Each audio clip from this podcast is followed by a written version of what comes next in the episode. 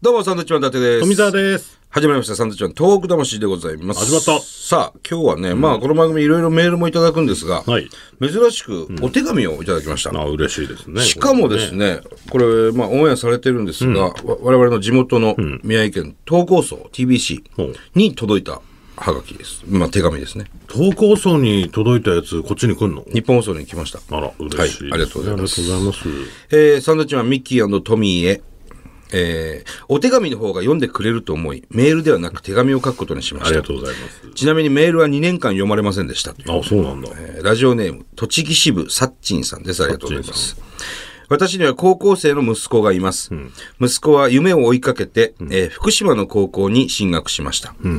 15歳で誰一人知らない土地で寮生活。泣き虫な息子が決めたこと、成長することを思い、私たちは送り出しました。そして SNS 等で学校の情報を調べていたところ、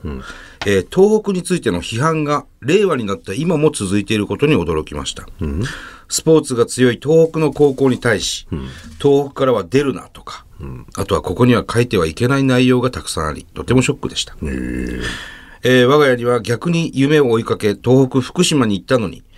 そこまで東北には魅力があるのにまだまだ続いている批判、何も知らずに他人や傷ついた地域を批判して、その方はとても幸せな生活を送っているのだと思います。先日 J ビレッジに行ってきました。これ福島の沿岸にあるところですね。サッカーのね。サッカーの、素晴らしいところでびっくりしました。奈良派の道の駅もとても綺麗で、食事も美味しく、水豚汁を食べてきました。そこから大熊を回って、大熊っていうのは、原発があったところですね。大熊町ね。大熊を回って郡山まで行き、一本堂のパンを買いました。大熊地域はとっても寂しい感じで、家の門にはほとんど同じ柵がされており、柵の中には草だらけ、その奥に壊れた家が建っていました。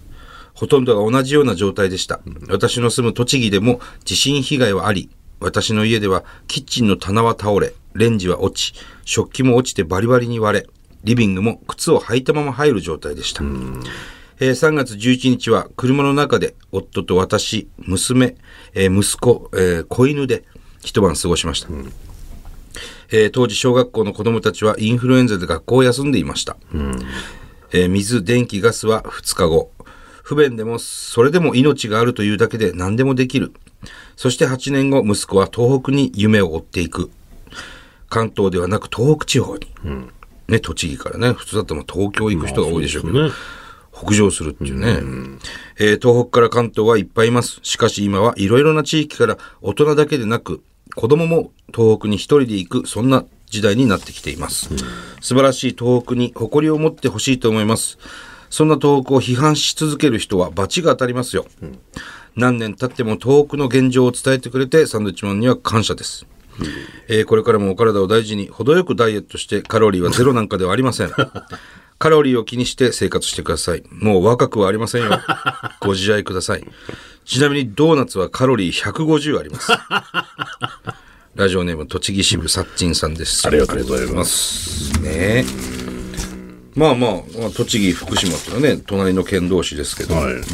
なんかこう、夢を追って、福島のね、高校に行ったんですね。偉いね、しかしね。なんかそういう批判みたいなのもね、いまだにあるという内容でしたけども、なんかその SNS っていうのは、そのもう公じゃないですか、みんなが見るもんじゃないですか。あれって俺もそのっていうことは、その責任が出てくると思うんですよ。だからちゃんとその自分の名前なりが出た上で書けるようにしないとダメなんじゃないのと思うんですけど、あまりにもひどい、例えば殺人予告とか、そういった場合には警察はすぐ突き止めんだよね。もう簡単に誰が書いてるっていうのはすぐに分かるらしいよ。だからあんまりひどいこと書くとバレますからね。で逮捕されますから。名前出して言えますかっていうことなんですよね。そんなんばっかじゃんな、ね、自分の責任のもとでその発言って公の目にさらせますかっていうところで、もうね、そういうふうにした方がいいなとは思うんですけどね。ちょっとね、うん、名前をね隠せるからそうやって書くんでしょって思うんで、そうそうそう、俺らなんかもう絶対それができないからね。うん、僕らもね自分の名前で責任を持ってブログとかやってますからね。やってますしね、うんうん、なんかそういう意見にほんでちょっとこう迷っちゃう時もあるもんな。ほんで誰が言ってるのか分かんないけど、なんかああそうか、そういう風に捉えてる人いるのかなとか、まあね、うんうん、すげえなんか悪口とか見かけるとああそうなのかなってこう刺さったりさ、うん、するけど、なんかその人たちは結構実は適当にあることないこと書いてたりするじゃん、うん、でそういうのですごくこう傷を負ってる人はね、実はもっとたくさんいますよね、うん、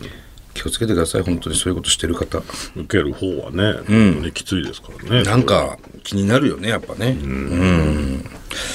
さあじゃあ富澤の方からメールいきますか、ね、はい、じゃあこちらの方、陳さんですかね。はいどうも、こんにちは、陳と申します。ありがとうございます。実は私は中国人で、うん、中国日本にしばらく滞在した後、現在アメリカのヒューストンで留学しています。うん、なんですか、中国の方で中国人で日本に住ん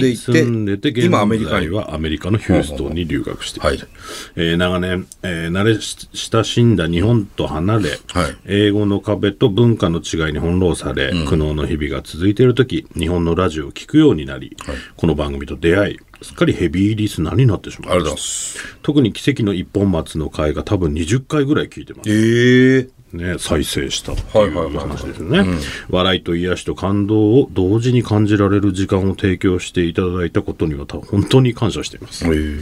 私自身が東北とのつながりといえば、まずは父親からです、うん、父親が昔日本に留学した際に岩手県の南部鳥ですかねこれ、うん、養鶏場で研修しており、うん、現地の皆さんと大変仲良くなっていました、うん、おまけに知り合いの中国人女性を岩手県の農家の日本人男性に紹介し、うん、結婚まで至りました、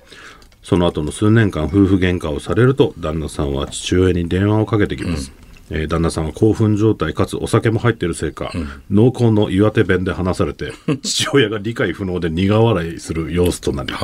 実に微笑ましい風景でした。なるほど、ね、そして私自身が東京の科学館に就職した後、うん、また岩手県とつながりを持ちました。2014年にオーストラリアでサイエンスサーカスという子どもたちに科学を面白おかしく紹介するパフォーマンス集団が来日していました、はい、彼らはまず私の勤務先を訪ね、うん、数日のイベントを実施し、その後東北地方に巡回してパフォーマンスを披露していました、うん、その中で彼らは自分たちが日本に持ち込んだ展示物を盛岡子ども科学館に寄付しました、うん、数年後、私が盛岡子ども科学館を訪ねた時にオーストラリアからのものが今でもしっかり展示されていたのを見て、うん、今でも東北の子どもたちに楽しんでもらえていると思うと、本当にあの仕事と関わってよかったと思いました、うん、サンドウィッチマンのお二人のご出身地である仙台にはまだ行ったことがありませんが、はい、今月中に私がアメリカ留学を終了し日本に戻ります、うん、野球観戦も好きなので今年中にぜひ宮城県の美食を堪能しながら、はい、イーグルスの試合を楽しみたいと思います。いいです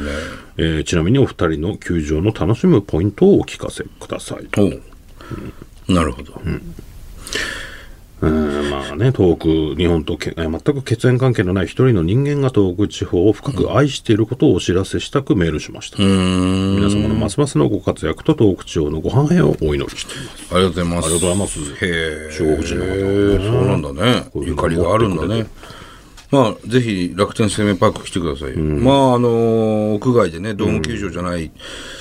球場も日本ではちょっと数少ない状況になってきてますけど、うん、本当にアメリカナイズしてるね、はい、いい球場ですよ本当に。ただ今現金が使えないんで、そこだけに、あ、そうですね、注意してもらえる、ね、そうだそうだ、うん、キャッシュレス、完全キャッシュレスですね、ね、うん、エディ楽天エディを買わないとね、まあまあ球場の敷地内で売ってますんで、はいはいはいはい、それ購入してね、うん、買えてもらえれば使えますね。食べ物もうまいのいっぱいありますし、うん、あとはやっぱラッキーセブンのイーグルスのね、うん、応援歌、はいはい、あれをみんなで歌うとか、うん、楽しい球場ですよ。一回行ってもらったらね、好きになってもらえる、うん、いや好きになると思います、ハマると思います。ぜひ観覧車もあります、ね、観覧車もメリーゴーランドもありますしね、はい、ぜひぜひ、うん、はい、嬉しいですね。でもこういったメールもね、そうですね、中国人の方ヘビーリスナーになってくれてるというね。一本松の会ってなんかそんな心に残るようなこと言ったっけかな。いやでも社長さん来て再生する時の1億円かかったっていうすごい話でしたよ。ほぼ赤字でやったっていうやつか。あれはでも確かにいい話だった。失敗したら大変なことになるっていう、ね、はいはいはいはいはい、うん、すごいプレッシャーの中、そうそうやったことないけどいややりますかみたいな感じで引き受けたってやつね。見たいぐらいの内容ですから、ね、いやそうだよな。あれ超面白かったもんね。なるほど、はい、さあということでございます、たくさんのメールお待ちしております、この番組では東日本大震災に対するあなたのメッセージを受け続けます。はい、はがきの方は郵便番号 100-8439 日本放送サンドイッチマンのトーク魂まで、はい、メールの方はサンドアットマーク 1242.com、サンドアットマーク 1242.com です。はい、それではまた来週です。バイビー、さよなら。